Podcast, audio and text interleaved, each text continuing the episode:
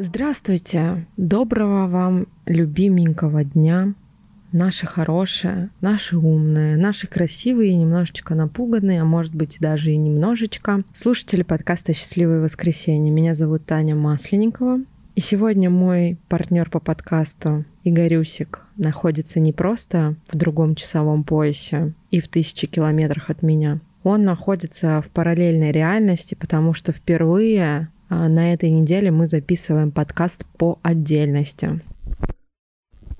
Всем привет! Меня зовут Игорь, и сегодня я снова не знаю, как начать запись подкаста. Обычно я всегда туплю в начале записи и не могу перекреативить а, свою подругу Танюху в представлении но сегодня я туплю по другой причине, просто потому что мне в целом очень сложно говорить. Я думаю, что Таня уже сказала, что мы этот выпуск записываем раздельно, причем даже не дистанционно, а каждый самостоятельно, потому что мы не смогли найти времени и каких-то эмоциональных сил, чтобы записать что-то внятное и подходящее под наш формат. Но мы не можем не делиться, мы не можем молчать, поэтому мы решили записать такое специальное обращение ко всем нашим слушателям и рассказать, э, как мы переживаем новости о мобилизации, где мы вообще находимся и что мы планируем делать. И, может быть, хотели бы еще поделиться какими-то способами, которые поддерживают нас самих в этом стрессе. Как же так вышло? Вы знаете, что эта неделя оказалась не просто сложные, не просто недели горящих тендеров и неделей э, вонючей московской погоды с непонятными осадками и присадками. Эта неделя оказалась неделей объявления мобилизации в России. Для нас это очень большое потрясение. Для меня как для цисгендерной белой женщины, которая состоит в партнерстве с гетеросексуальным белым мужчиной призывного возраста, для Игоря как для потенциального призывника, и для наших мам, пап, как для людей, которые могут на время лишиться своих детей. Настроение записывать какой-то вдохновляющий выпуск о том, что меня бесит жир на боках, наверное, не было, и его все еще нет. К сожалению, нарощенные ресницы — это не та категория, которая поддерживает меня в морально сложные моменты, поэтому вчера я полвечера проплакала и осталась, собственно говоря, а-ля.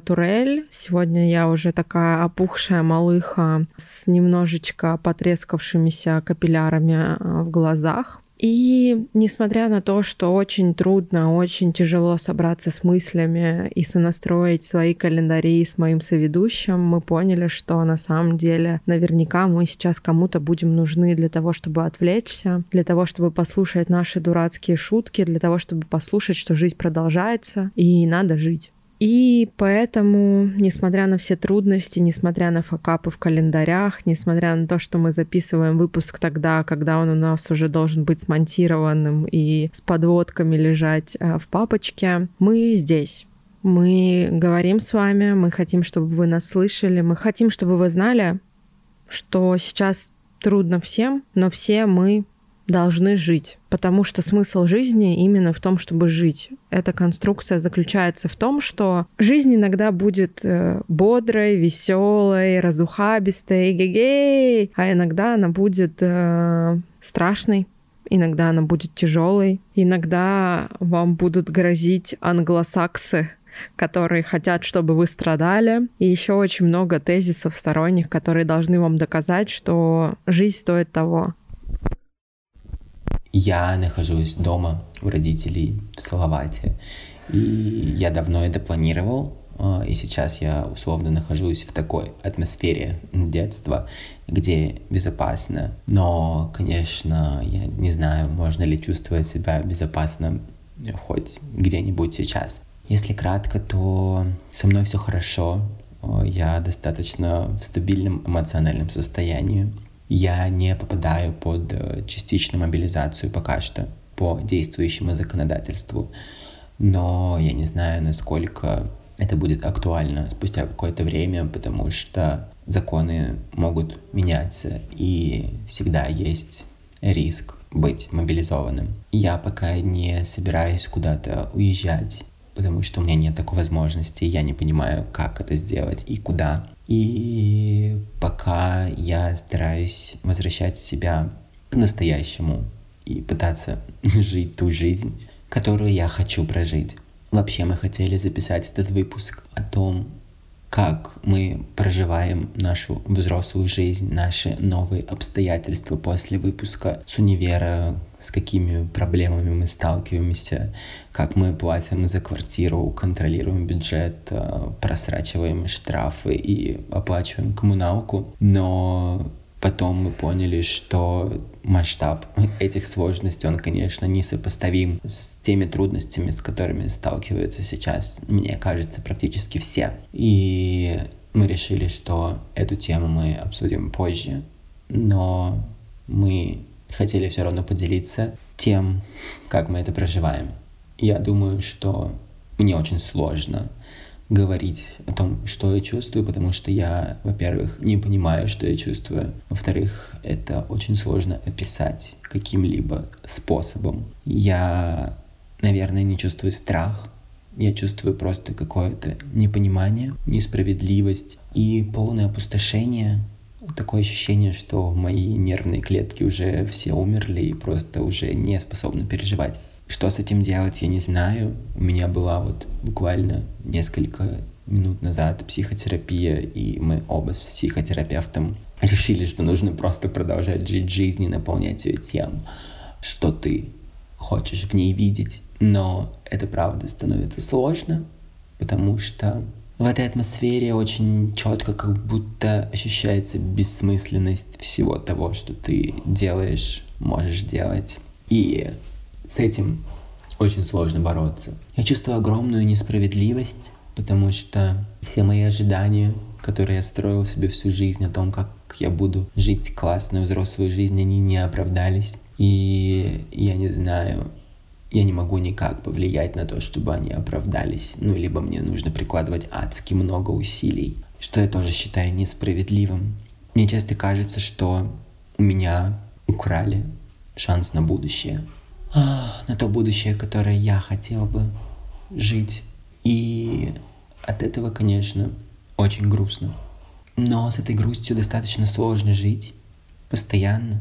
Поэтому я стараюсь себя возвращать к тому, что я могу сделать для себя прямо сейчас. И я бы хотел, чтобы и вы сейчас думали о том, что вы можете сделать для себя, как вы можете сделать себе лучше, и вот эта вся дурацкая философия, что сначала маску на себя, а потом на своих близких, возможно, эта философия сейчас не приложится к вам, потому что вы переживаете за своих э, мужчин и все силы направляете на то, чтобы как-то помочь им избежать того, что происходит. Но при этом не забывайте, что даже если кажется, что вас забирают возможность делать то, что вы хотите, вы все равно еще можете думать, что вы хотите, вы все равно еще пока можете общаться с кем вы хотите, вы все равно можете заниматься теми вещами, которые вы хотите. Хобби, готовка, уборка. Это может звучать очень мелочно, и мне тоже очень болезненно в этом признаваться, но единственная, наверное, возможность сейчас э, не съехать с катушек — это продолжать жизнь, которая строится на вот таких мелочах. И это правда дает тебе какую-то опору. Поверьте мне, как человеку, который пережил э, депрессивный эпизод, чем больше ценностных мелочей ты собираешь в своей жизни, тем более она становится насыщенной. Я хочу вам сказать, что даже в таких сложных ситуациях существуют истины, которые не устаревают, и которые помогут вам справиться.